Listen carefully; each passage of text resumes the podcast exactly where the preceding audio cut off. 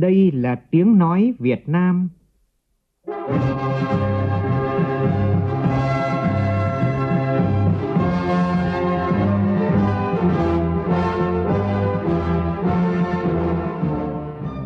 Việt Nam. Là tiếng nói Việt Nam phát thanh từ Hà Nội, thủ đô nước Cộng hòa xã hội chủ nghĩa Việt Nam.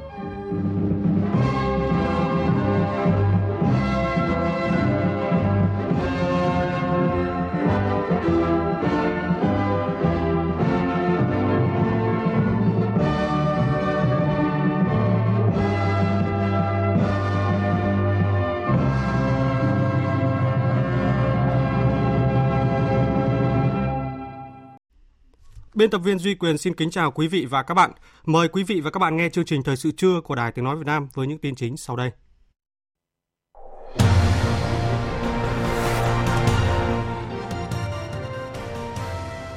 Thủ tướng Nguyễn Xuân Phúc chủ trì hội nghị sơ kết một năm thực hiện kết luận số 21 của Bộ Chính trị và nghị quyết số 54 của Quốc hội về thí điểm cơ chế chính sách đặc thù phát triển thành phố Hồ Chí Minh. Hiệp định Đối tác Toàn diện và Tiến bộ Xuyên Thái Bình Dương CPTPP có hiệu lực tại Việt Nam vào ngày 14 tháng 1 tới. Các bộ ngành tăng cường mở rộng kênh thông tin để doanh nghiệp và người dân tiếp cận. Người dân ở Sóc Trăng kêu cứu vì công ty sản xuất phân bón gây ô nhiễm môi trường. Trong phần tin thế giới, Mỹ chính thức lập kỷ lục về thời gian đóng cửa chính phủ khi bước sang ngày thứ 22 liên tiếp. Pháp huy động gần 80.000 nhân viên an ninh trên toàn quốc để đối phó với đợt biểu tình thứ 9 của lực lượng áo vàng.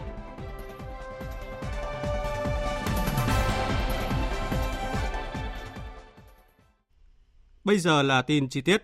Sáng nay tại thành phố Hồ Chí Minh, Thủ tướng Nguyễn Xuân Phúc chủ trì hội nghị sơ kết một năm thực hiện kết luận số 21 của Bộ Chính trị và nghị quyết số 54 năm 2017 của Quốc hội về thí điểm cơ chế chính sách đặc thù phát triển thành phố Hồ Chí Minh. Cùng dự buổi làm việc có các đồng chí Ủy viên Bộ Chính trị Trần Quốc Vượng, Thường trực Ban Bí thư, đồng chí Võ Văn Thưởng, Bí thư Trung ương Đảng, Trưởng Ban Tuyên giáo Trung ương, đồng chí Trương Hòa Bình, Phó Thủ tướng Chính phủ, đồng chí Nguyễn Thiện Nhân, Bí thư Thành ủy thành phố Hồ Chí Minh. Dự buổi làm việc có các lãnh đạo các bộ ngành và thành phố Hồ Chí Minh. Hiện nay thành phố Hồ Chí Minh chỉ chiếm 0,6% diện tích cả nước nhưng đóng góp tới 1/4 ngân sách cả nước. Vì vậy theo Thủ tướng Nguyễn Xuân Phúc phải cùng xắn tay áo đưa thành phố Hồ Chí Minh tiến bước. Phóng viên Vũ Dũng đưa tin. Hội nghị nhằm khẳng định những bước tiến của thành phố Hồ Chí Minh năm 2018 cũng như sau 3 năm thực hiện nghị quyết Đại hội Đảng bộ thành phố lần thứ 10 và nghị quyết Đại hội Đảng toàn quốc lần thứ 12. Cùng với đó là bàn các giải pháp để tháo gỡ các vướng mắc mà thành phố đang gặp phải. Phát biểu khai mạc hội nghị, Thủ tướng nhấn mạnh một tinh thần là cùng làm, cùng tiến tới để đưa thành phố phát triển mạnh mẽ hơn. Dù thời gian qua, thành phố gặp không ít khó khăn, nhưng thành phố đã có nhiều cố gắng nỗ lực hoàn thành nhiều mục tiêu quan trọng. Trong đó, tăng trưởng kinh tế đạt 8,3%, thu ngân sách được giao ở mức cao nhưng cơ bản vẫn hoàn thành tốt. Là một thành phố đông dân nhất cả nước và thuộc nhóm thành phố đông dân nhất châu Á, nhưng thành phố Hồ Chí Minh đã có nhiều cố gắng trong việc giữ gìn an ninh trật tự, an toàn xã hội. Nhiều vụ việc kéo dài nhiều năm đã được tập trung giải quyết và đạt kết quả đáng mừng. Thành phố đã nỗ lực triển khai thực hiện các kết luận của Bộ Chính trị, nghị quyết của Trung ương và Quốc hội, Chính phủ, triển khai một số biện pháp sáng tạo, giải pháp đặc thù để tạo động lực phát triển kinh tế và chuyển dịch cơ cấu kinh tế. Tuy vậy, Thủ tướng cho rằng trong quá trình thực hiện đã xuất hiện một số khó khăn về thể chế, chính sách cần tháo gỡ, và vì vậy, hội nghị sẽ tháo gỡ các vướng mắc, thúc đẩy phát triển thành phố thời gian tới, trong đó hướng tới đẩy mạnh phân cấp, giao quyền mạnh mẽ hơn cho thành phố.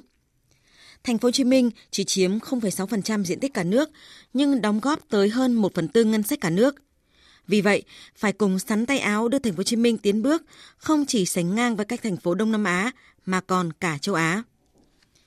Theo báo cáo của thành phố Hồ Chí Minh, năm 2018, thành phố gặp không ít khó khăn như nguồn lực đầu tư bị thu hẹp, các dự án BT phải tạm dừng, vốn đầu tư phát triển từ ngân sách còn thấp. Một số dự án công trình trọng điểm thực hiện nghị quyết Đại hội Đảng bộ thành phố lần thứ 10 bị chậm tiến độ. Bên cạnh đó, nhiều vụ việc khiếu kiện phức tạp đông người kéo dài từ các nhiệm kỳ trước, mặc dù đã nỗ lực giải quyết nhưng vẫn chưa dứt điểm. Song với sự nỗ lực của Đảng bộ, chính quyền và nhân dân thành phố nên kết quả đạt được khá khả quan. Trong đó, tăng trưởng kinh tế ước đạt 8,3%, cơ cấu kinh tế chuyển dịch tích cực với khu vực dịch vụ chiếm tỷ trọng 62,4%. Thu ngân sách của thành phố vượt dự toán được giao, đạt trên 378,5 nghìn tỷ đồng. đạt 100,47% dự toán, chiếm 27,8% cả nước. Giải ngân đầu tư công từ nguồn ngân sách ước đạt 95%. Thành phố đã thu hút được 7,39 tỷ đô la vốn đầu tư nước ngoài. Đến thời điểm này, thành phố đã xác định hoàn thành và vượt kế hoạch 18 trong tổng số 20 chỉ tiêu, còn một chỉ tiêu đầu năm 2019 mới có số liệu đánh giá. Một chỉ tiêu chưa đạt kế hoạch đề ra là số doanh nghiệp thành lập mới đạt 44.162 doanh nghiệp so với mục tiêu 46.000 doanh nghiệp. Thời gian tới, Thành phố Hồ Chí Minh xác định đẩy mạnh cải cách hành chính, nâng cao hiệu quả, hiệu lực quản lý nhà nước với một số giải pháp tập trung như phát động phong trào thi đua về công tác cải cách hành chính, xây dựng chính quyền điện tử, triển khai hiệu quả các nội dung đề án thực hiện nghị quyết 54 của Quốc hội đã ban hành năm 2018, tạo động lực hoàn thành chỉ tiêu tăng trưởng đạt từ 8,3 đến 8,5% trong năm nay, tiếp tục triển khai 7 chương trình đột phá của thành phố và đề án xây dựng Thành phố Hồ Chí Minh trở thành đô thị thông minh, tăng cường cải thiện môi trường đầu tư kinh doanh. Thành phố Hồ Chí Minh cũng sẽ tập trung giải quyết khiếu nại tố cáo, trọng tâm là giải quyết căn bản các vụ việc khiếu nại, khiếu kiện kéo dài, giữ vững ổn định chính trị trên địa bàn. Nhận lời mời của Chủ tịch Quốc hội Campuchia, Chủ tịch Diễn đàn Nghị viện châu Á Thái Bình Dương lần thứ 27, đoàn đại biểu cấp cao Quốc hội Việt Nam do Ủy viên Bộ Chính trị, Chủ tịch Quốc hội Nguyễn Thị Kim Ngân dẫn đầu sẽ tham dự hội nghị thường niên Diễn đàn Nghị viện châu Á Thái Bình Dương lần thứ 27 tại Siem Reap, Campuchia từ ngày 14 đến ngày 16 tháng 1 năm nay. Thưa quý vị và các bạn, ngày 11 tháng 1 đánh dấu 50 năm thiết lập quan hệ ngoại giao giữa Việt Nam và Thụy Điển. Trong suốt nửa thế kỷ qua, tình bạn giữa Việt Nam và Thụy Điển đã được khẳng định và mở rộng trên nhiều lĩnh vực, từ viện trợ phát triển đến thương mại, đầu tư, giáo dục, văn hóa và du lịch. Tổng số tiền mà Thụy Điển đã hỗ trợ phát triển cho Việt Nam là hơn 4 tỷ đô la Mỹ. Nhân dịp hai nước kỷ niệm 50 năm thiết lập quan hệ ngoại giao, phóng viên Đài Tiếng nói Việt Nam phỏng vấn đại sứ Thụy Điển về những tiềm năng hợp tác giữa hai nước trong thời gian tới. Mời quý vị và các bạn cùng nghe. Thưa đại sứ, năm 2019 là một năm quan trọng đối với cả Thụy Điển và Việt Nam, khi mà hai nước kỷ niệm 50 năm thiết lập quan hệ ngoại giao. Nhìn lại tình bạn hữu nghị suốt 50 năm qua, đại sứ đánh giá như thế nào về mối quan hệ hợp tác giữa hai nước?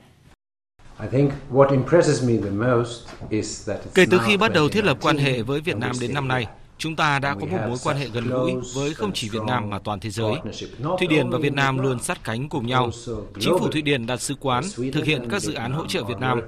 Thêm vào đó, hàng triệu người Thụy Điển cùng tham gia ủng hộ và hỗ trợ Việt Nam. Lĩnh vực hợp tác giữa hai nước ngày càng mở rộng, từ kinh tế sang thương mại, đầu tư, du lịch. Ngày càng nhiều người Việt Nam du lịch tại Thụy Điển, và năm ngoái có khoảng 50.000 lượt khách du lịch Thụy Điển đến Việt Nam. Người Thụy Điển rất thích đồ ăn Việt Nam, văn hóa Việt Nam. Tôi rất ấn tượng với những thành tựu ngoại giao mà hai nước đạt được. Đồng thời, tôi cũng chờ đợi những cơ hội hợp tác tiềm năng trong thời gian tới. Sau khi Việt Nam được công nhận là quốc gia có thu nhập trung bình, thì năm 2013, Thụy Điển đã kết thúc hợp tác viện trợ song phương với Việt Nam và hai nước chuyển sang quan hệ đối tác bình đẳng. Như là đại sứ vừa mới chia sẻ, ông chờ đợi những cơ hội hợp tác mới mà Việt Nam và Thụy Điển sẽ khai thác trong tương lai. Vậy thì theo đại sứ, mối quan hệ hợp tác giữa Việt Nam và Thụy Điển sẽ tiếp tục phát triển trên những lĩnh vực nào? Trong bối cảnh quốc tế hiện nay, nơi chủ nghĩa bảo hộ đang phát triển, thì Việt Nam và Thụy Điển càng cần phải hợp tác với nhau, mở cửa biên giới để giao thương với nhau. Tự do thương mại chính là con đường hướng đến sự thịnh vượng chung, và chúng ta sẽ cùng giải quyết những thách thức của thế giới như chống biến đổi khí hậu, phát triển bền vững. Không chỉ cam kết là một đối tác quan trọng của ASEAN, Thụy Điển sẽ tiếp tục ủng hộ Việt Nam ứng cử vào Hội đồng Bảo an Liên Hợp Quốc, để qua đó sẽ thúc đẩy vai trò vị thế của Việt Nam trên trường quốc tế. Cùng với đó, Thụy Điển cam kết tiếp tục hợp tác chặt chẽ với Việt Nam như một đối tác bình đẳng, cùng nhau kiến tạo cho một tương lai chung. 50 năm đã trôi qua và hai nước đang bước vào kỷ nguyên mới của những hợp tác tốt đẹp tiếp theo. Sắp đến Tết Nguyên đán của người Việt Nam, đại sứ muốn gửi thông điệp hay là lời chúc gì dành tặng Việt Nam nhân dịp năm mới? Tết luôn là thời điểm được mong chờ nhất trong một năm. Cứ đến Tết tôi không thể rời xa Hà Nội. Tôi thích thú đón không khí Tết tuyệt vời ở đây. Chúng tôi có rất nhiều người bạn Việt Nam đến thăm nhà, cùng nhau chúc tụng và ăn tiệc. Tết là dịp tôi được trải nghiệm những phong tục đầu năm mới, trải nghiệm những gì gọi là bản sắc, văn hóa dân tộc của một Việt Nam nghìn năm lịch sử. Một năm mới tươi đẹp sẽ bắt đầu cho những điều mới mẻ, hy vọng vào tương lai. Nhân dịp năm mới, chúc cho mối quan hệ Việt Nam-Thụy Điển ngày càng đơm hoa kết trái. Hôm nay chúng ta ở đây nhìn lại quá khứ để cùng hướng tới tương lai, xem chúng ta có thể làm được gì, hợp tác với nhau ra sao và học hỏi từ nhau những gì. Tôi chắc chắn rằng thế hệ trẻ của Việt Nam và Thụy Điển cũng sẽ tiếp tục là bạn của nhau, viết tiếp những trang sử trong quan hệ hai nước. Thụy Điển đã và đang sẽ tiếp tục ủng hộ mạnh mẽ Việt Nam trong nhiều năm sắp tới nữa. Tôi muốn nói chúc mừng năm mới đến với tất cả con người và đất nước Việt Nam. Trân trọng cảm ơn đại sứ. Quý vị và các bạn vừa nghe phỏng vấn của phóng viên Đài Tiếng nói Việt Nam với đại sứ Thụy Điển Per Erik Hobert về những tiềm năng hợp tác giữa hai nước trong thời gian tới, nhân dịp kỷ niệm 50 năm thiết lập quan hệ ngoại giao Việt Nam Thụy Điển. Chương trình Thời sự trưa tiếp tục với những nội dung đáng chú ý. Sau khi được Quốc hội thông qua nghị quyết về việc phê chuẩn hiệp định CPTPP và các văn kiện có liên quan, hiệp định CPTPP sẽ bắt đầu có hiệu lực từ ngày 14 tháng 1 tới đây, tin cho biết.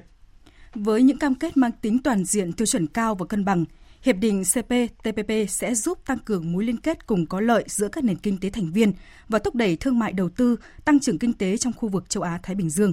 Hiệp định CPTPP đã chính thức có hiệu lực từ ngày 30 tháng 12 năm 2018 đối với 6 nước đầu tiên hoàn tất thủ tục phê chuẩn hiệp định gồm Mexico, Nhật Bản, Singapore, New Zealand, Canada và Australia. Đối với Việt Nam, Quốc hội đã thông qua nghị quyết về phê chuẩn hiệp định CPTPP và các văn kiện có liên quan vào ngày 12 tháng 11 năm ngoái.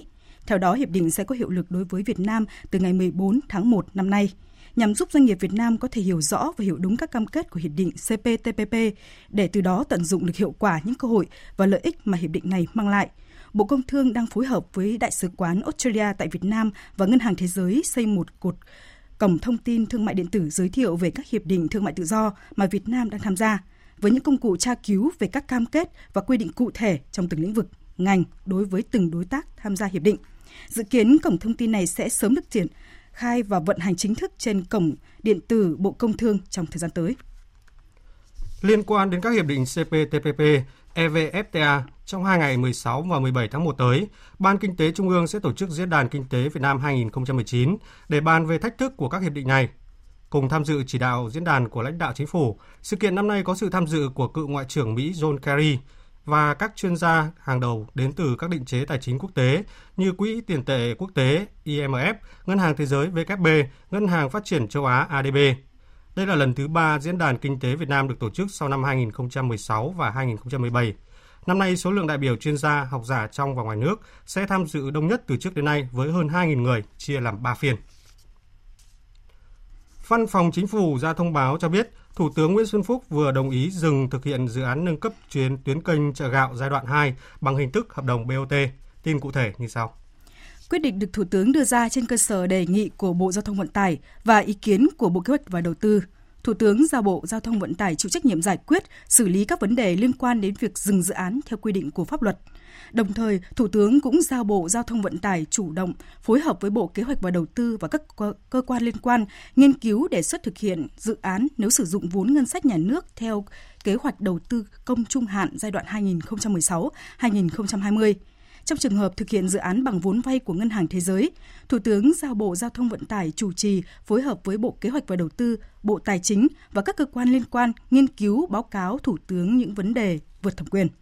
Kênh chợ gạo là tuyến đường thủy quan trọng kết nối giữa thành phố Hồ Chí Minh với các tỉnh Đông Nam Bộ, thành và đồng bằng sông Cửu Long. Giai đoạn 1 của dự án này đã được đầu tư bằng trái phiếu chính phủ. Tuy nhiên, sau một thời gian đã quá tải và ùn tắc lúc cao điểm, nên tháng 7 năm 2016, Thủ tướng đồng ý chủ trương đầu tư nâng cấp tuyến luồng kênh chợ gạo giai đoạn 2 theo hình thức BOT, trong bối cảnh nguồn vốn ngân sách nhà nước không thể cân đối được.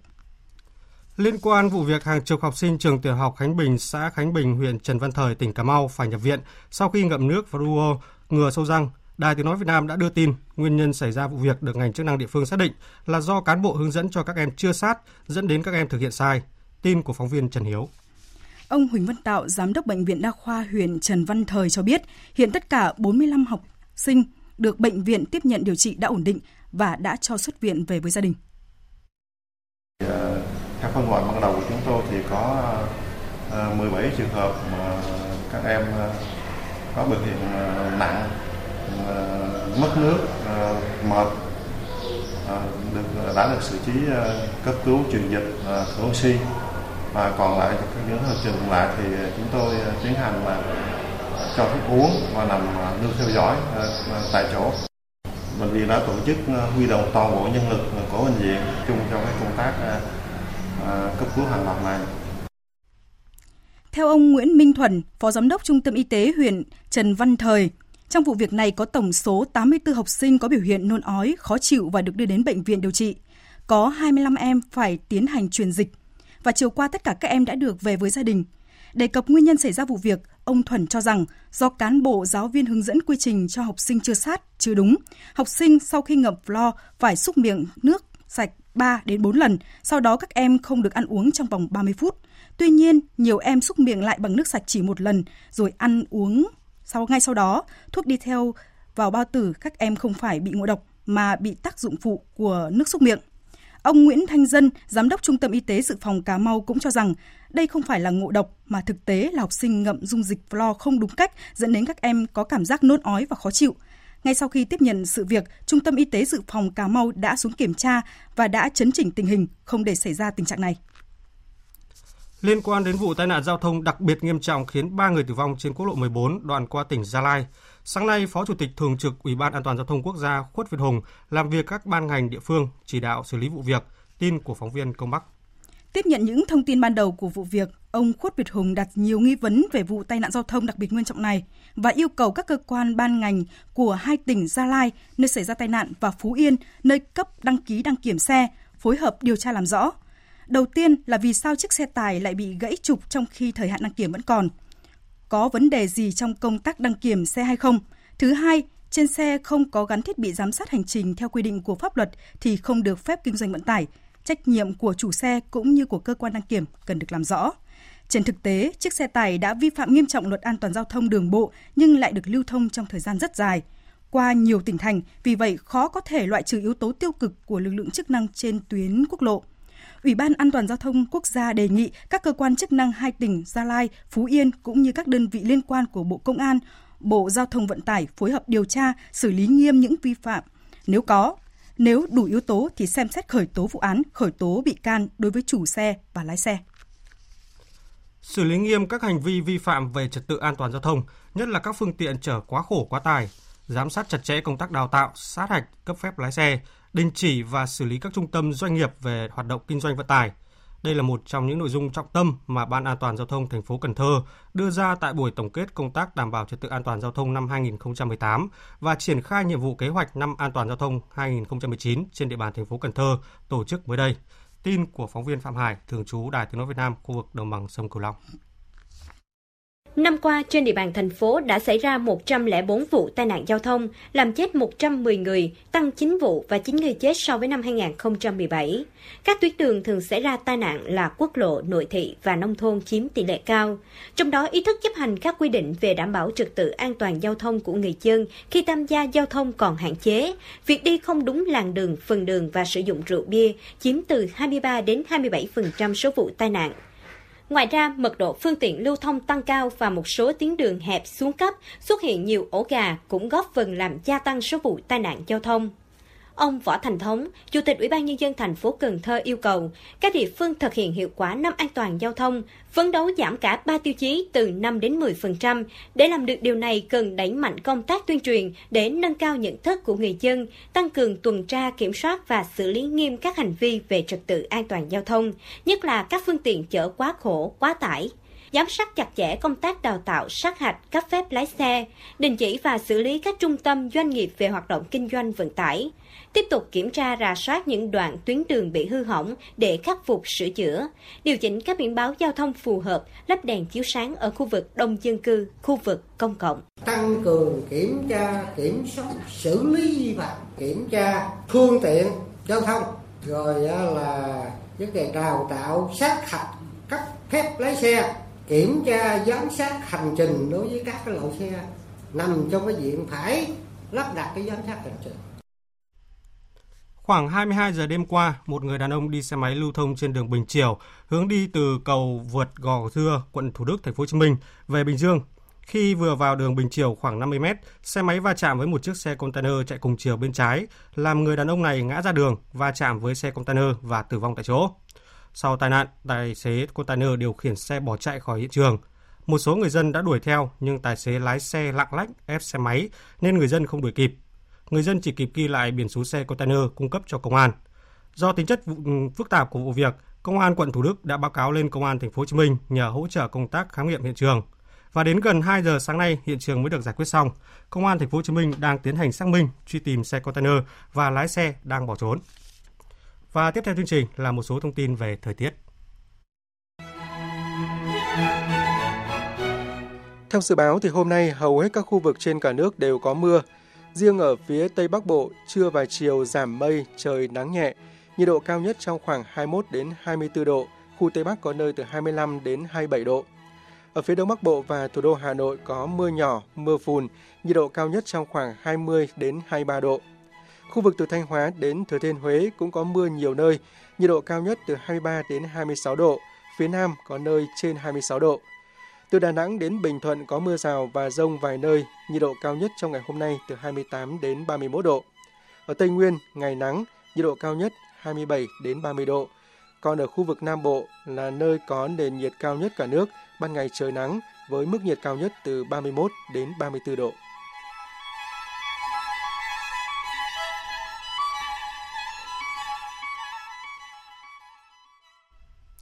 Chương trình tiếp tục với phần tin thế giới. Nhà chức trách Pháp huy động gần 80.000 nhân viên an ninh trên toàn quốc để đối phó với đợt biểu tình thứ 9 của lực lượng áo vàng trong ngày hôm nay. Phóng viên Quang Dũng, thường trú Đài Tiếng nói Việt Nam tại Pháp đưa tin.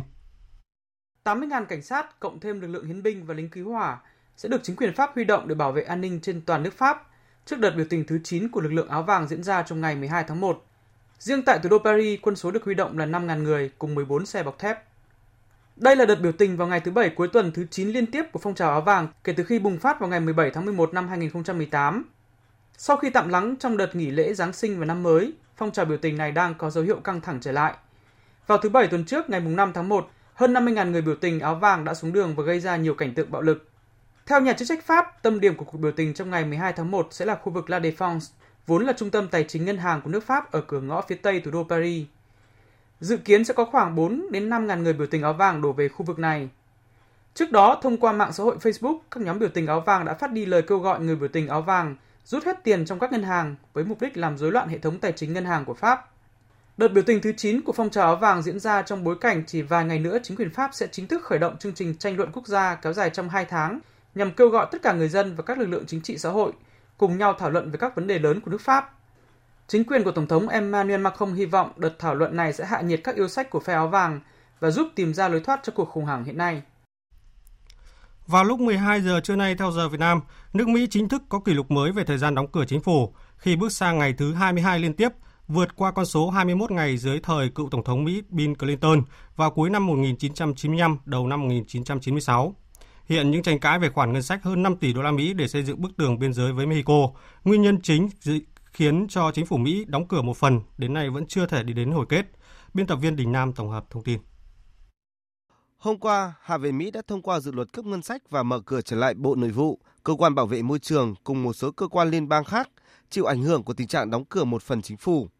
Mặc dù vậy, dự luật này có nguy cơ cũng sẽ bị Thượng viện và Nhà Trắng bác bỏ. Phát biểu tại một sự kiện tại Nhà Trắng về vấn đề an ninh biên giới, Tổng thống Mỹ Donald Trump hôm qua khẳng định Quốc hội nên bỏ phiếu thông qua đề xuất xây dựng bức tường biên giới và ông chưa vội ban bố tình trạng khẩn cấp. Quốc hội nên làm điều này, nếu họ không thể làm được, khi đó tôi sẽ tuyên bố tình trạng khẩn cấp quốc gia vì tôi hoàn toàn có quyền làm điều đó. Tuy nhiên đây là điều Quốc hội có thể dễ dàng thực hiện và là điều mà Đảng Dân Chủ nên làm. Chúng ta đang chứng kiến một đất nước sẽ bị những kẻ phạm tội hay buôn bán ma túy xâm chiếm. Chúng ta phải ngăn chặn điều này. Vì vậy tôi muốn Đảng Dân Chủ hãy quay trở lại và bỏ phiếu ủng hộ đề xuất của tôi. Việc chính phủ Mỹ đóng cửa trong khoảng thời gian lâu nhất lịch sử đã và đang tác động tiêu cực đến đời sống của người dân Mỹ, đặc biệt là các công nhân viên chức trong các bộ ngành không có ngân sách hoạt động. Nhiều người Mỹ thuộc diện làm công ăn lương đã phải bán tài sản tích lũy, tìm việc làm thêm để có tiền sinh hoạt. Nhiều người đã nộp đơn xin nghỉ việc để tìm công việc mới thay thế khi cho rằng công việc hiện tại lương đã thấp lại còn bị chậm. Trong khi đó, các công viên tại Mỹ luôn trong tình trạng ngập rác thải khi không có người quét dọn. Nghiêm trọng nhất là vấn đề an ninh hàng không đang bị đe dọa nghiêm trọng khi nhân viên nhiều bộ phận hàng không thông báo ốm đề nghị tăng kỷ lục. Ngoài ra, 38 triệu người dân Mỹ, đa số là những người nghèo, thuộc chương trình hỗ trợ dinh dưỡng bổ sung cũng sẽ bị ảnh hưởng nghiêm trọng vì họ bị cắt đi các nguồn trợ cấp hàng tháng nếu chính phủ tiếp tục đóng cửa. Chi nhánh của tập đoàn công nghệ Trung Quốc Huawei tại Canada trong một tuyên bố mới đây khẳng định hãng phục vụ khách hàng, đối tác Canada tuân thủ luật pháp Canada và chính phủ Trung Quốc không thể tiếp cận mạng lưới không dây sử dụng công nghệ của hãng, tin cho biết. Chủ tịch Huawei Canada Eric Lee đưa ra tuyên bố trong bối cảnh nhà cung cấp dịch vụ viễn thông Trung Quốc này đang phải chịu sức ép lớn khi nhiều quốc gia đã cấm sử dụng thiết bị của Huawei trong mạng lưới 5G. Do quan ngại các thiết bị mạng của hãng này có thể tạo nền tảng cho hoạt động do thám của chính phủ Trung Quốc, ông Eric Lee nêu rõ Huawei Canada hoan nghênh việc chính phủ Canada tiến hành xem xét kỹ lưỡng cũng như những biện pháp thử nghiệm và bảo vệ mà chính phủ yêu cầu hãng thực hiện, đồng thời nhắc lại cam kết của hãng rằng Huawei sẽ làm bất cứ điều gì được yêu cầu để đáp ứng các tiêu chuẩn của chính phủ Canada. Nhiều nhà trung cấp viễn thông Canada sử dụng thiết bị của Huawei trong mạng lưới radio của mình, song khẳng định các thiết bị của hãng này không được sử dụng trong những bộ phận nòng cốt và nhạy cảm của mạng lưới. Việc hạn chế thiết bị của Huawei sẽ buộc một số hãng viễn thông lớn nước này tốn thêm chi phí mua công nghệ của các nhà cung cấp khác, dẫn đến việc người tiêu dùng phải chịu giá cao hơn và các hãng cũng sẽ phải cắt giảm việc làm trong thời gian tới. Chủ tịch Ủy ban châu Âu Jean-Claude Juncker vừa bác bỏ khả năng Liên minh châu Âu sẽ ngồi đàm phán lại với nước Anh về thỏa thuận nước này chia tay khối trước những lo ngại Quốc hội Anh sẽ không thông qua thỏa thuận quan trọng này vào tuần tới. Phóng viên Đài Tiếng nói Việt Nam thường trú tại Séc đưa tin. Phát biểu tại cuộc họp báo chung với Tổng thống Romania Klaus Iohannis ở thủ đô Bucharest ngày 11 tháng 1, Chủ tịch Juncker khẳng định EU sẵn sàng thảo luận với chính phủ Anh để làm rõ thêm về một số vấn đề trong thỏa thuận, nhưng nhất quyết sẽ không có chuyện đàm phán lại, đồng thời đề nghị mọi người không được nhầm lẫn giữa hai khái niệm.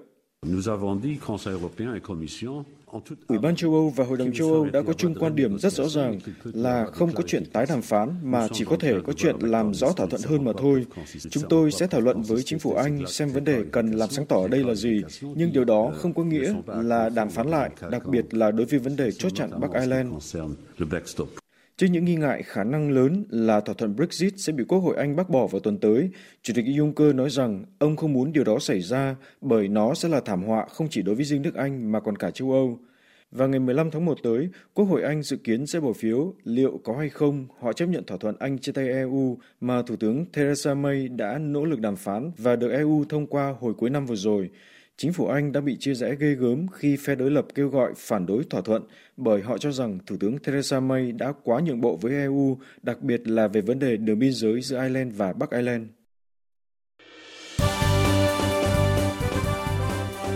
Thời sự tiếng nói Việt Nam. Thông tin nhanh, bình luận sâu, tương tác đa chiều.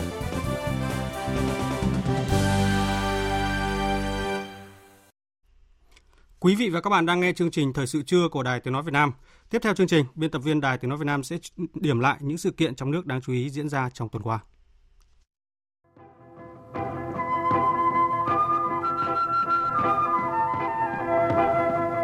Thưa quý vị và các bạn, một tuần nữa lại trôi qua thật nhanh với rất nhiều sự kiện đáng chú ý. Từ dấu mốc 40 năm ngày chiến thắng chiến tranh bảo vệ biên giới phía Tây Nam của Tổ quốc, chuyện phu nhân Bộ trưởng Bộ Công Thương được xe biển xanh đón tận chân cầu thang máy bay, hay việc có rất nhiều doanh nghiệp vẫn phải nộp chi phí lót tay, cho tới những vụ tai nạn giao thông thảm khốc xảy ra trong tuần, tất cả đã tạo nên một bức tranh nhiều gam màu. Về dấu mốc 40 năm ngày chiến thắng chiến tranh bảo vệ biên giới Tây Nam của Tổ quốc và cùng quân dân Campuchia chiến thắng chế độ diệt chủng mùng 7 tháng 1 năm 1979, mùng 7 tháng 1 năm 2019. Trong tuần, nhiều hoạt động kỷ niệm sự kiện này đồng thời diễn ra ở hai nước Việt Nam và Campuchia. Trong lễ kỷ niệm 40 năm ngày thoát khỏi thảm họa diệt chủng tổ chức tại thủ đô Phnom Penh, Thủ tướng Campuchia Samdech Techo Hun Sen nhấn mạnh, nỗi thống khổ của nhân dân Campuchia chỉ chấm dứt khi mà mặt trận đoàn kết dân tộc cứu quốc được thành lập với sự hỗ trợ của quân đội Việt Nam, giúp đánh bại Pol Pot giành chính quyền vào ngày 7 tháng 1 năm 1979. Việc nhà lãnh đạo Campuchia và nhân dân đất nước này bày tỏ chân thành cảm ơn nước láng giềng Việt Nam là bằng chứng sinh động nhất, rõ ràng nhất và đanh thép nhất phản bác lại mọi thủ đoạn của thế lực thù địch quốc tế, xuyên tạc vu khống Việt Nam về sự kiện này trong nhiều năm sau chiến tranh. Lễ kỷ niệm ngày chiến thắng nhắc nhở cho thế hệ tương lai về công lao của mặt trận đoàn kết dân tộc cứu quốc Campuchia và quân tình nguyện Việt Nam, những người đã hy sinh xương máu của mình để đem lại sự hồi sinh cho đất nước Campuchia.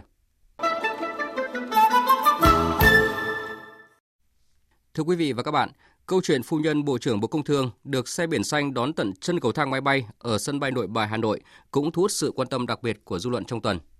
4 ngày sau sự việc xảy ra, Bộ trưởng Bộ Công Thương Trần Tuấn Anh đã gửi thư xin lỗi đến nhân dân, lãnh đạo Đảng và Nhà nước.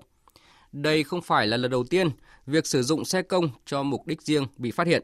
Nhưng có lẽ đây là lần đầu tiên một quan chức cấp cao lên tiếng xin lỗi vì vụ việc sau khi bị dư luận chỉ trích. Nó có thể là hy vọng mang lại một nét mới trong văn hóa ứng xử, văn hóa xin lỗi công chúng.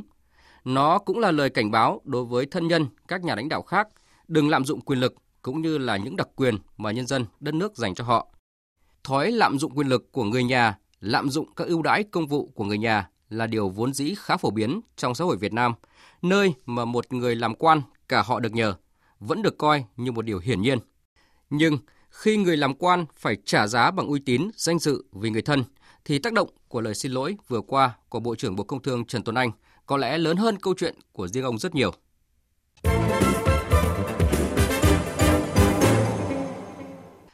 18% doanh nghiệp thừa nhận có chi trả chi phí ngoài quy định khi làm các thủ tục thông quan. Nếu không nộp phí lót tay, điều gì sẽ xảy ra? 93% doanh nghiệp bị kéo dài thời gian, 69% gặp khó khăn trong lần tiếp theo. Ngoài ra có thể bị đòi hỏi thêm chứng từ ngoài quy định hoặc là thái độ trao đổi không văn minh. Đây là những con số về kết quả khảo sát mức độ hài lòng khi thực hiện các thủ tục hành chính trong xuất nhập khẩu vừa được Phòng Thương mại và Công nghiệp Việt Nam công bố trong tuần. Lâu nay, phí lót tay được ví là tham nhũng vặt, nhưng trên thực tế, hậu quả của nó cũng không kém gì tham nhũng lớn, thậm chí là còn nghiêm trọng hơn. Trước thực tế, doanh nghiệp vẫn còn phải lót tay, chung chi những khoản phí ngoài quy định. Thủ tướng Chính phủ Nguyễn Xuân Phúc cũng đã chỉ ra đây là một trong những nguyên nhân chính khiến cho doanh nghiệp Việt Nam chậm lớn. Thưa quý vị, xuất nhập khẩu có thể coi là thủ tục chào hỏi của mỗi quốc gia và thế giới. Nếu mức độ hài lòng của doanh nghiệp còn thấp sẽ ảnh hưởng trực tiếp tới sức hấp dẫn của môi trường kinh doanh và các nỗ lực cải cách kinh tế mà chính phủ thực hiện trong suốt nhiều năm qua. Những phán quyết về thuế không đẩy lên Thủ tướng và Chính phủ giải quyết. Phó Thủ tướng Vương Đình Huệ đã nhấn mạnh điều này khi mà dự hội nghị triển khai công tác thuế năm nay của Tổng cục Thuế trước một trong những vấn đề đang vướng mắc của ngành thuế hiện nay là giải quyết mối quan hệ giữa việc thực hiện các kết luận của cơ quan thanh tra, kiểm toán với phán quyết của cơ quan thuế. Điều mà Phó Thủ tướng Vương Đình Huệ nhấn mạnh có lẽ không chỉ là riêng vấn đề của ngành thuế. Thật khó chấp nhận khi một đất nước với cả bộ máy hành chính khổng lồ mà từ chuyện sập giàn giáo, thi cử, tuyển công chức, chuyện dâm ô trẻ em, bạo hành trẻ em, cho tới vấn đề tai nạn giao thông đều báo cáo Thủ tướng hoặc là chờ ý kiến chỉ đạo thì vấn đề mới được giải quyết. Rõ ràng đang có vấn đề về sự phân cấp, phân quyền hoặc là năng lực thực thi của các bộ ngành địa phương yếu kém. Dư luận hoàn toàn có quyền đặt câu hỏi trước thực tế này.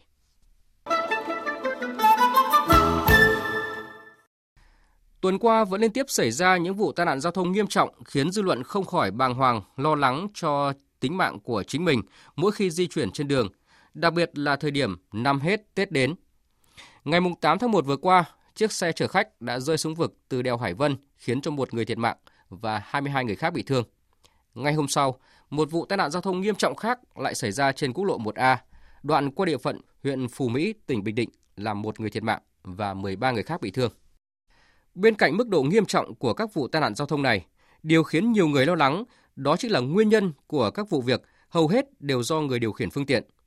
Và tại hội nghị triển khai nhiệm vụ năm 2019 của ngành giao thông vận tải diễn ra vào sáng qua, Bộ trưởng Bộ Giao thông Vận tải Nguyễn Văn Thể đề xuất sẽ thu hồi bằng lái vĩnh viễn đối với các lái xe gây tai nạn nghiêm trọng. Liệu đây có phải là giải pháp hữu hiệu trong việc kéo giảm những vụ tai nạn giao thông đặc biệt nghiêm trọng? Hay cần nhiều hơn nữa những biện pháp từ cải thiện hạ tầng cho đến chế tài xử lý vi phạm với người tham gia giao thông? Trước khi những chính sách này đi vào cuộc sống, điều cần hơn vẫn là ý thức chấp hành nghiêm các quy định pháp luật về an toàn giao thông của mỗi người khi tham gia giao thông. Quý vị và các bạn vừa nghe biên tập viên Đài Tiếng nói Việt Nam điểm lại những sự kiện vấn đề nổi bật trong tuần qua. Chương trình Thời sự trưa nay tiếp tục với những nội dung đáng chú ý.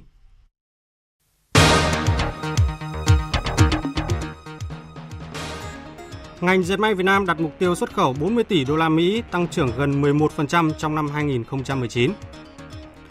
Hơn 43.000 trẻ được tiêm bổ sung vaccine sởi rubella ở Cần Thơ trong thời gian tới. Macedonia thông qua sửa đổi hiến pháp đổi tên nước thành Cộng hòa Bắc Macedonia.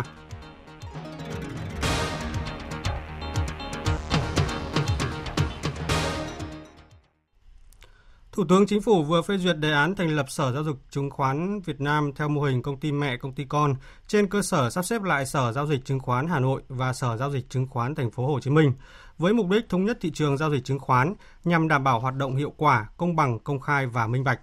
Theo đó, Sở Giao dịch Chứng khoán Việt Nam sẽ hoạt động theo mô hình công ty trách nhiệm hữu hạn một thành viên 100% vốn nhà nước do Bộ Tài chính là cơ quan đại diện chủ sở hữu vốn nhà nước, có trụ sở chính đặt tại Hà Nội.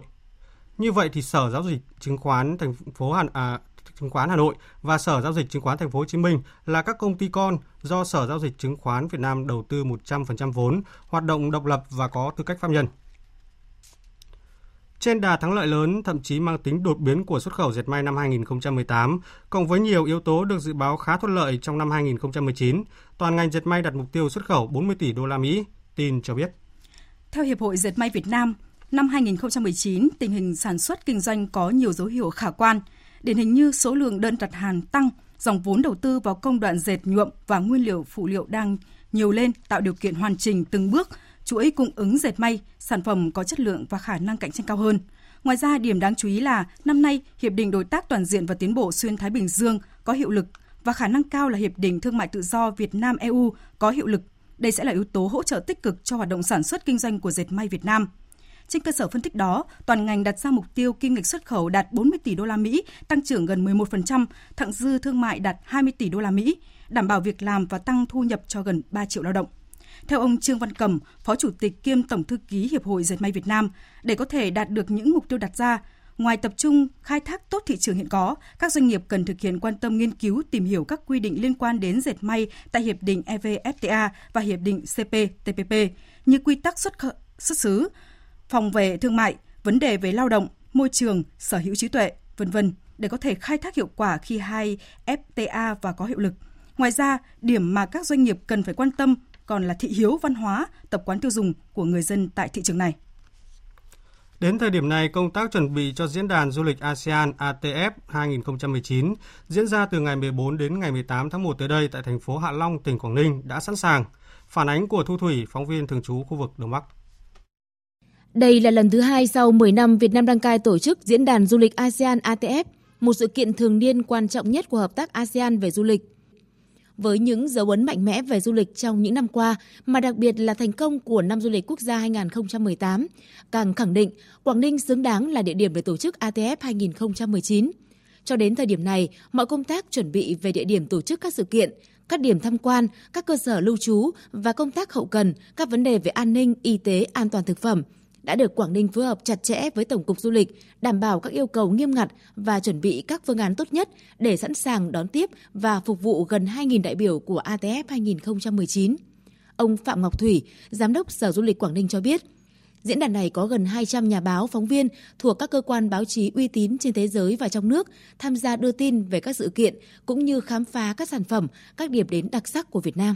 Đây là một cơ hội vàng để tỉnh Quảng Ninh tiếp tục mở rộng công tác tuyên truyền, quảng bá hình ảnh du lịch Quảng Ninh, góp phần quảng bá hình ảnh của Việt Nam ra thế giới. Cho đến thời điểm này có thể nói rằng là công tác chuẩn bị đã cơ bản hoàn tất và thời điểm này là thời điểm phải dàn lại tất cả những cái công việc còn lại để làm sao mình thực hiện tốt nhất cái việc đó. Đây là cái điểm Việt Nam chúng ta cũng thể hiện cái tình cảm nồng hậu của không phải chỉ những quan quản lý nhà nước, của những doanh nghiệp mà cả cộng đồng dân cư để lưu lại một cái ấn tượng rất đẹp nhất trong những người khách đến với chúng ta. Trong những năm qua, Quảng Ninh là một trong những địa phương chú trọng cải cách thủ tục hành chính, phát triển hạ tầng giao thông du lịch đồng bộ và hiện đại để phát huy lợi thế sở hữu di sản kỳ quan thiên nhiên thế giới Vịnh Hạ Long cùng hơn 500 di tích lịch sử trải dài khắp tỉnh. Việc được lựa chọn là địa điểm tổ chức ATF 2019 là vinh dự rất lớn của Quảng Ninh. Tổ chức thành công ATF 2019 sẽ khẳng định và nâng cao vai trò, vị thế của Việt Nam trong hợp tác du lịch với khu vực, đồng thời giới thiệu hình ảnh đất nước, con người và du lịch Việt Nam nói chung, tỉnh Quảng Ninh nói riêng tới bạn bè quốc tế. Sáng nay, Sở Giáo dục và Đào tạo Thành phố Hồ Chí Minh tổ chức tổng kết và trao giải hội thi Lớn lên cùng sách và Văn hay chữ tốt năm học 2018-2019. Phóng viên Bích Huyền thường trú tại Thành phố Hồ Chí Minh đưa tin. Hội thi Lớn lên cùng sách năm học 2018-2019 thu hút sự tham gia đông đảo của học sinh khối trung học cơ sở và trung học phổ thông tại thành phố Hồ Chí Minh. Hội thi giúp các em hình thành phương pháp, kỹ năng đọc sách tốt, hướng đến những điều tốt đẹp và biết vận dụng kiến thức đã đọc vào thực tiễn. Vượt qua vòng loại, 144 thí sinh xuất sắc nhất đã lọt vào vòng chung kết. Ban tổ chức đã trao 20 giải khuyến khích, 8 giải ba, 4 giải nhì và 2 giải nhất. Em Phạm Quỳnh Anh, học sinh lớp 8A2 trường trung học cơ sở Hồng Hà, quận Phú Nhuận, đoạt giải nhất hội thi với bài viết Thư gửi bố ở Trường Sa nói: Thường thì bố cũng ở xa nhà nên em với bố cũng hay viết thư bằng thơ để gửi cho nhau.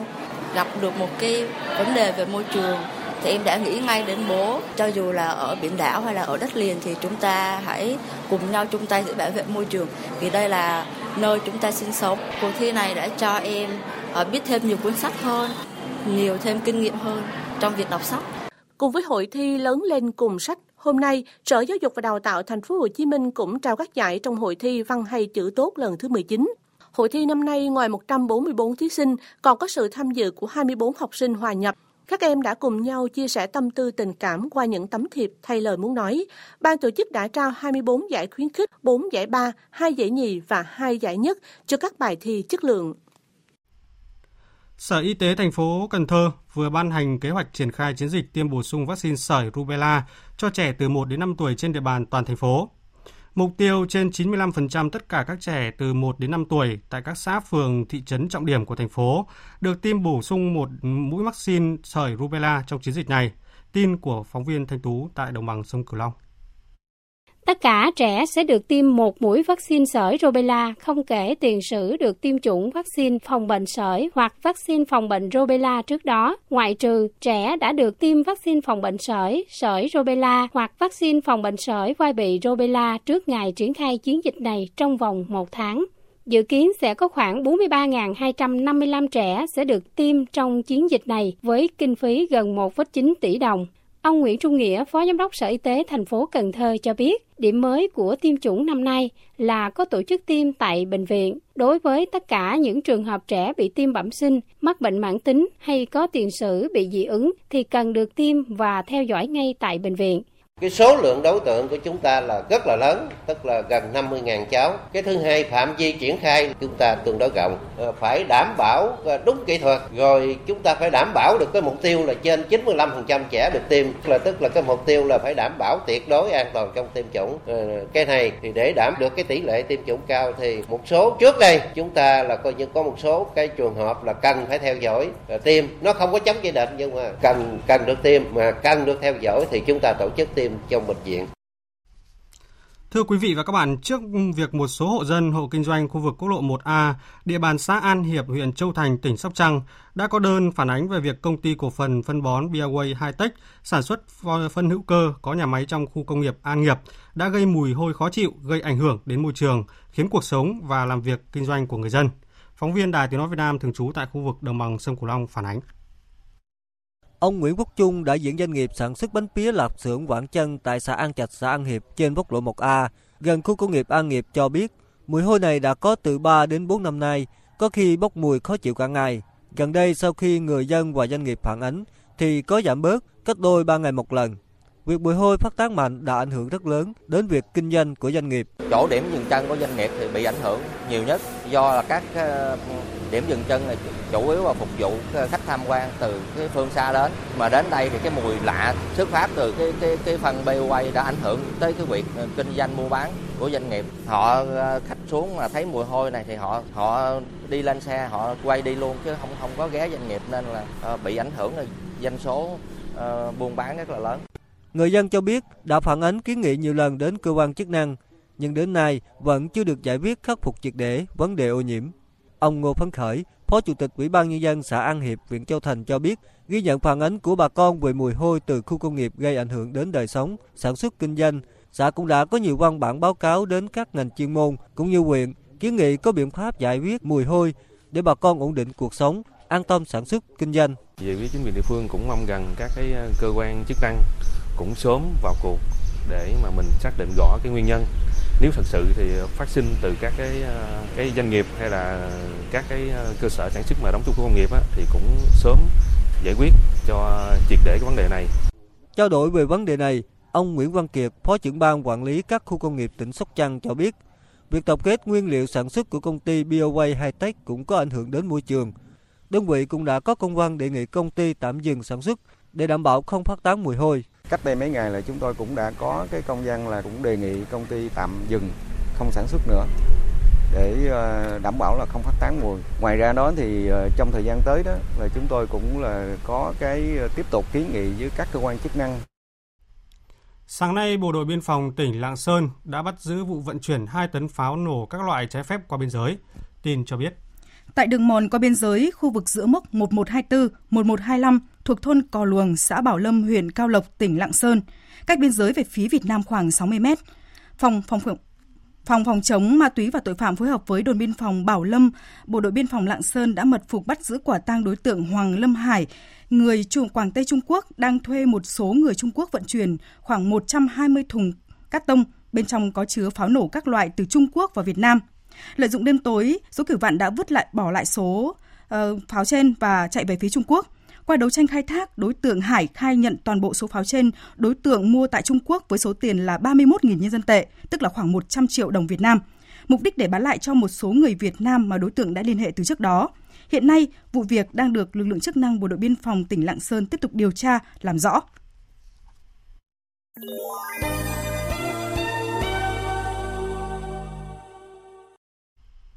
Phóng viên Đài Tiếng nói Việt Nam thường trú tại Séc đưa tin, với 2/3 số phiếu ủng hộ, tối qua, Quốc hội Macedonia đã thông qua sửa đổi hiến pháp, đổi tên nước thành Cộng hòa Bắc Macedonia, dọn đường cho nước này gia nhập NATO và EU.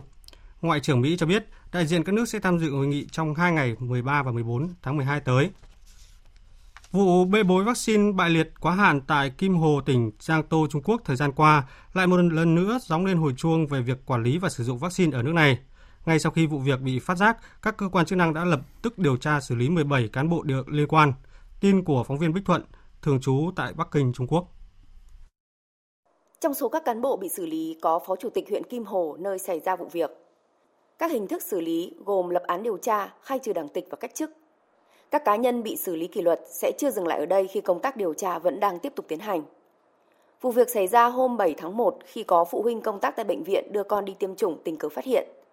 Tính đến ngày 9 tháng 1, cơ quan y tế huyện Kim Hồ đã cho tổng cộng 145 trẻ dùng loại vaccine bại liệt dạng uống đã quá hạn sử dụng gần một tháng này. Một số trẻ sau khi tiêm đã có những phản ứng bất thường như ban đỏ, đi ngoài, nôn, v.v. Một phụ huynh cho biết, sau khi uống viên vaccine tầm nửa tiếng là cháu có phản ứng, nôn khan, trong khi không hề bị cảm ốm gì.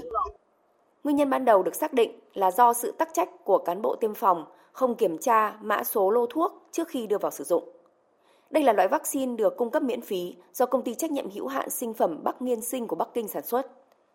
Sau khi vụ việc xảy ra, nhiều phụ huynh tiếp tục phản ánh hiện tượng bị tiêm hoặc uống vaccine quá hạn diễn ra từ nhiều năm trước. Thậm chí có người cho biết, việc sử dụng vaccine quá hạn đã từng xảy ra ở huyện Kim Hồ từ năm 2010 với nhiều loại vaccine khác nhau. Cuối năm 2018, Ủy ban Thường vụ Quốc hội Trung Quốc lần đầu tiên xem xét dự thảo luật quản lý vaccine. Được biết, dự thảo luật nhấn mạnh việc quản lý, kiểm soát, đảm bảo an toàn, sự giám sát của xã hội, cũng như truy cứu trách nhiệm, xử phạt hình sự đối với các sai phạm trong quá trình sản xuất và tiêu thụ vaccine tại Trung Quốc. Chính phủ Ấn Độ hôm nay cho biết khoảng 150 triệu người dự kiến sẽ tham dự lễ hội Kumbh Mela, lễ hội tôn giáo lớn nhất thế giới bắt đầu vào tuần tới tại nước này. Theo số liệu của chính phủ, có khoảng 1 triệu khách nước ngoài tham dự lễ hội kéo dài trong 8 tuần, bắt đầu từ ngày 15 tháng 1 tới. Để tổ chức một lễ hội quy mô lớn như vậy, cần huy động sự chuẩn bị rất lớn. Ban tổ chức đã dựng các cây cầu tạm, 600 nhà bếp lớn, hơn 100.000 nhà vệ sinh di động, cùng các lều bạt đựng lên cho hàng nghìn người hành hương nghỉ qua đêm. Và tiếp theo chương trình là trang tin đầu tư tài chính và trang tin thể thao. Trang tin đầu tư tài chính.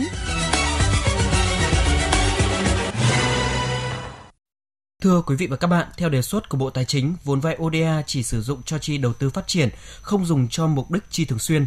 Đề xuất này được đưa ra tại dự thảo thông tư hướng dẫn quản lý tài chính đối với chương trình dự án sử dụng nguồn vốn ODA và vốn vay ưu đãi nước ngoài. Ngân hàng Nhà nước vừa yêu cầu các tổ chức cung ứng dịch vụ thanh toán tăng cường giám sát, kiểm soát hoạt động thẻ ngân hàng. Cụ thể, các đơn vị phải có biện pháp giám sát, phòng ngừa và ngăn chặn việc đơn vị chấp thuận thẻ thông đồng với chủ thẻ thực hiện giao dịch thanh toán khống. Trường hợp phát hiện có giao dịch vi phạm cần tiến hành ngay các biện pháp xử lý nghiêm và thông báo đến các cơ quan có thẩm quyền theo quy định của pháp luật.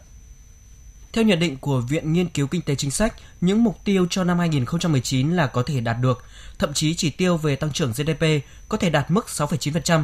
Đại diện Viện Nghiên cứu Kinh tế Chính sách cho rằng triển vọng tăng trưởng kinh tế Việt Nam trong dài hạn sẽ tiếp tục phụ thuộc vào FDI, kết quả gỡ bỏ rào cản thể chế, cải thiện môi trường kinh doanh và cổ phần hóa doanh nghiệp nhà nước. Căn hộ hạng trung bình và nhà đất sẽ là các dự án được các nhà đầu tư bất động sản tập trung phát triển trong năm 2019. Theo số liệu của CBRE, tổng nguồn cung căn hộ tại Hà Nội trong năm 2018 là 29.840 căn. Nguồn cung ở các phân khúc hạng sang, cao cấp, trung cấp và bình dân đều giảm. Về diễn biến giao dịch trên thị trường chứng khoán, chốt phiên cuối tuần các chỉ số đều tăng trưởng nhưng thanh khoản đạt thấp, trong khi khối ngoại mua ròng trên toàn thị trường. VN Index tăng 4,41 điểm lên 902,71 điểm, HNX Index tăng 0,09 điểm lên 101,87 điểm. Đầu tư tài chính biến cơ hội thành hiện thực.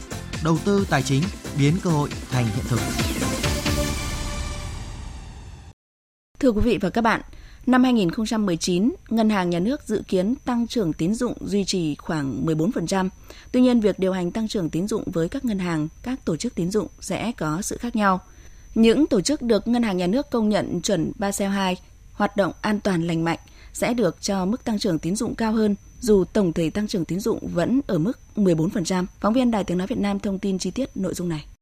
Nhìn lại kết quả điều hành chính sách tiền tệ năm 2018, nhiều chuyên gia cho rằng Ngân hàng Nhà nước đã đạt những kết quả tích cực. Chính sách tiền tệ đã được Ngân hàng Nhà nước áp dụng một cách linh hoạt, góp phần đáng kể vào sự tăng trưởng kinh tế của đất nước. Trong năm 2019, mức tăng trưởng tín dụng 14% tiếp tục được đặt ra và đây là mục tiêu tăng trưởng hợp lý. Vấn đề cốt lõi là phải định hướng tín dụng vào những trọng tâm phát triển của nền kinh tế, tránh việc tín dụng chảy quá nhiều vào bất động sản, khiến cho bất động sản tại một số nơi, một số phân khúc của thị trường cung vượt cầu, trong khi đó tín dụng vào nông nghiệp lại quá thấp và đang cần tăng lượng tín dụng để phát triển sản xuất, gia tăng xuất khẩu. Ông Nguyễn Chí Hiếu, chuyên gia tài chính ngân hàng cho rằng tình hình kinh tế thế giới sẽ tạo ra một cái môi trường kinh doanh rủi ro hơn là 2018. Cái rủi ro đó có thể từ phía thế giới và cùng với cái nhịp đó thì môi trường kinh doanh của Việt Nam cũng sẽ có thể bị tác động bởi những cái yếu tố bên ngoài. Chính vì thế mà cái sự cẩn trọng của Ngân hàng Nhà nước là giữ cái mức tăng trưởng tín dụng, cái mức 14% là rất hợp lý. Bà Nguyễn Thị Hồng, Phó Thống đốc Ngân hàng Nhà nước cho biết, mức tăng trưởng 14% đưa ra trong năm 2019 là rất phù hợp với bối cảnh hiện tại. Ngân hàng Nhà nước sẽ tiếp tục phân bổ các chỉ tiêu tăng trưởng tín dụng tới từng ngân hàng, trong đó tổ chức tín dụng thực hiện trước thời hạn các quy định về tỷ lệ an toàn vốn tại thông tư 41 công nhận chuẩn Basel II sẽ được ưu tiên chỉ tiêu tăng trưởng tín dụng ở mức cao hơn. Năm 2019 thì Ngân hàng Nhà nước vẫn tiếp tục thông báo cái tăng trưởng tín dụng cho các tổ chức tín dụng, trên cơ sở đó mà các cái tổ chức tín dụng sẽ là thực hiện. Thế còn đối với chú trọng đến chất lượng tín dụng, Thống đốc trong chỉ thị từ đầu năm hay là trong năm thì các đơn vị vụ cục của Ngân hàng Nhà nước phải nói rằng là phối hợp rất là chặt chẽ, thường xuyên có những cái báo cáo phân tích diễn biến về tín dụng trên hệ thống cũng như là theo ngành hoặc là theo lĩnh vực. Thế rồi từ đó có rất là nhiều lượt văn bản để mà cảnh báo với các tổ chức tín dụng và những cái trường hợp cần thiết là các đơn vị cũng làm việc trực tiếp với các tổ chức tín dụng. Tại hội nghị tổng kết hoạt động điều hành chính sách tiền tệ và ngân hàng năm 2018, định hướng nhiệm vụ năm 2019, Thủ tướng Chính phủ Nguyễn Xuân Phúc chỉ đạo Ngân hàng Nhà nước cần chủ động trước những biến động của thế giới cũng như trong nước để có những kịch bản và phương án xử lý kịp thời nhằm thực hiện các mục tiêu của đất nước đề ra. Thủ tướng cũng chỉ đạo ngành ngân hàng năm 2019 phải kiểm soát tín dụng tăng trưởng hợp lý, tập trung vào các lĩnh vực cần thúc đẩy, tiếp tục đẩy mạnh tái cơ cấu hệ thống tín dụng gắn với xử lý nợ xấu, tiếp tục hoàn thiện thể chế, đẩy mạnh cải cách hành chính, nâng cao năng lực cạnh tranh, đẩy mạnh ứng dụng công nghệ thông tin mạnh mẽ, tạo ra dịch vụ và tiện ích cho khách hàng. Thưa quý vị và các bạn, chiều nay đội tuyển Việt Nam sẽ đá trận thứ 2 vòng bảng Asia Cup với ứng viên số 1 cho chức vô địch là đội tuyển Iran. Phát biểu trong cuộc họp báo trước trận đấu, huấn luyện viên Park Hang-seo khẳng định không từ bỏ mục tiêu kiếm điểm, sẵn sàng lấy sức mạnh của tuổi trẻ và tinh thần quyết tâm để đối đầu với ưu thế kỹ thuật và chiến thuật của đối thủ. Thành Lương, phóng viên Đài Tiếng Nói Việt Nam phản ánh từ Abu Dhabi. Trong buổi họp báo trước trận đấu với Iran, huấn luyện viên Park Hang-seo đánh giá huấn luyện viên Carlos Queiroz đã dẫn dắt Iran gần chục năm. Tôi nghe nói ông ấy rất thông minh, sáng tạo và nhiều kinh nghiệm. Khi còn làm việc tại Hàn Quốc, tôi cũng đã biết về đội tuyển Iran. Điều rõ ràng lúc này, với bất kỳ đội tuyển nào ở châu Á, Iran chính là đội mạnh nhất. Trả lời câu hỏi của phóng viên hãng BBC về bí quyết để giúp tuyển Việt Nam giành điểm trong trận tới, thầy Park lấy yếu tố sức trẻ và sự quyết tâm của học trò để so sánh với ưu thế kỹ thuật và chiến thuật của đối thủ. Ông Park nói, tuyển Iran có gần 10 năm thi đấu dưới sự dẫn dắt của một huấn luyện viên và nhiều cầu thủ chơi cùng nhau trong thời gian dài. Hiển nhiên, họ có ưu thế về kinh nghiệm, kỹ thuật và chiến thuật. Nhưng chúng tôi có yếu tố trẻ trung và tinh thần. Với sự tập trung và quyết tâm, tôi tin là đội bóng của chúng tôi có thể vượt qua được thách thức này. Về mặt kỹ thuật, chúng tôi có thể thiệt thòi hơn so với Iran, nhưng bất kỳ huấn luyện viên nào cũng có sự chuẩn bị của riêng mình. Và tôi cũng có những cách làm để giúp đội bóng của mình đủ dũng cảm để đứng vững trước áp lực. Tại Asian Cup lần này, tuyển Việt Nam không chỉ có độ tuổi trung bình trẻ nhất giải, mà còn là đội bóng có chiều cao trung bình thấp nhất. Tuy nhiên, Quang Hải, cao 1m68, ngôi sao được huấn luyện viên Katanek của tuyển Iraq đánh giá rất cao, khẳng định bất lợi hình thể không làm ảnh hưởng tới chất lượng thi đấu của anh và đồng đội.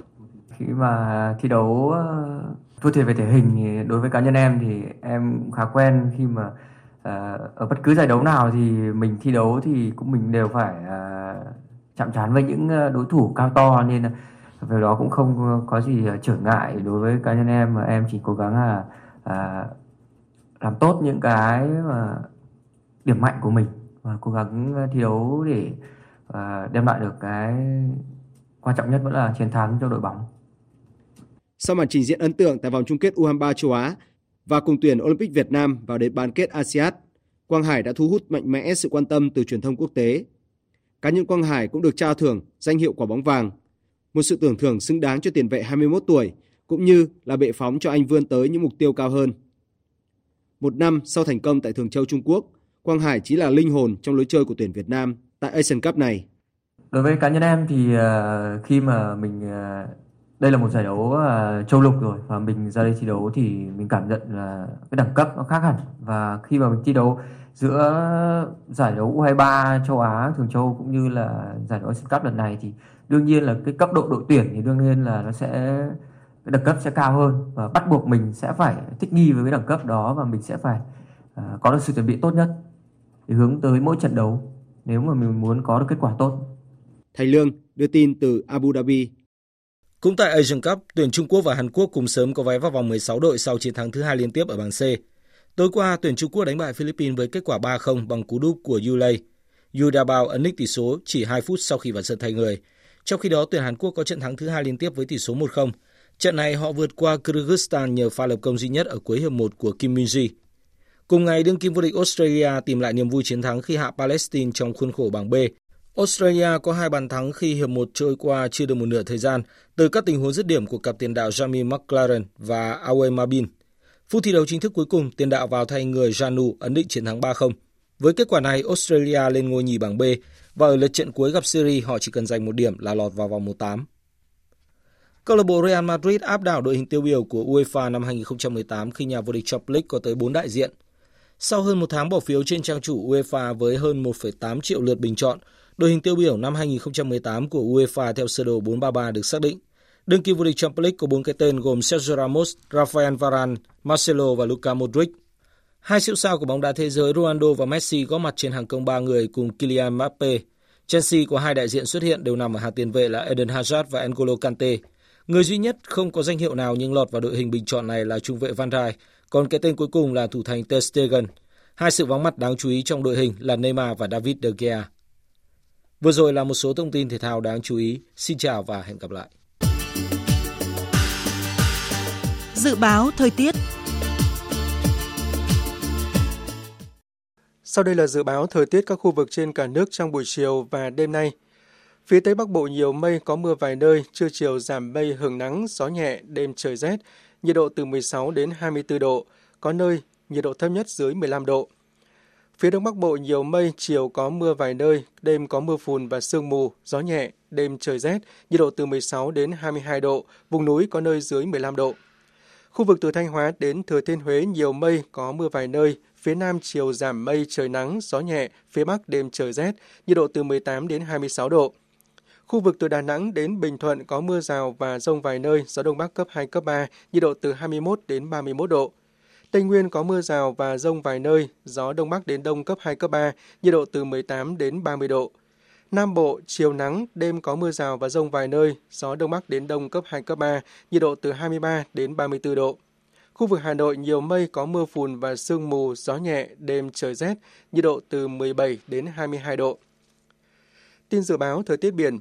Vịnh Bắc Bộ có mưa vài nơi, sáng sớm có sương mù và sương mù nhẹ, tầm nhìn xa trên 10 km, giảm xuống dưới 1 km trong sương mù, gió Đông Bắc đến Đông cấp 3, cấp 4. Khu vực Bắc và giữa Biển Đông, khu vực quần đảo Hoàng Sa thuộc thành phố Đà Nẵng, vùng biển từ Quảng Trị đến Quảng Ngãi, vùng biển từ Bình Định đến Ninh Thuận, khu vực quần đảo Trường Sa thuộc tỉnh Khánh Hòa, khu vực Nam Biển Đông và vùng biển từ Bình Thuận đến Cà Mau có mưa rào và dông vài nơi, tầm nhìn xa trên 10 km, gió Đông Bắc cấp 4, cấp 5. Vùng biển từ Cà Mau đến Kiên Giang, bao gồm cả Phú Quốc và Vịnh Thái Lan, có mưa rào và dông vài nơi, tầm nhìn xa trên 10 km, gió Đông cấp 4. Thông tin vừa rồi cũng đã kết thúc chương trình Thời sự trưa nay của Đài Tiếng Nói Việt Nam. Chương trình hôm nay do biên tập viên Duy Quyền, Thu Hằng và Hằng Nga thực hiện, cùng sự tham gia của kỹ thuật viên Thu Huệ. Chịu trách nhiệm nội dung Nguyễn Thị Tuyết Mai. Kính chào và hẹn gặp lại quý vị và các bạn trong các chương trình sau.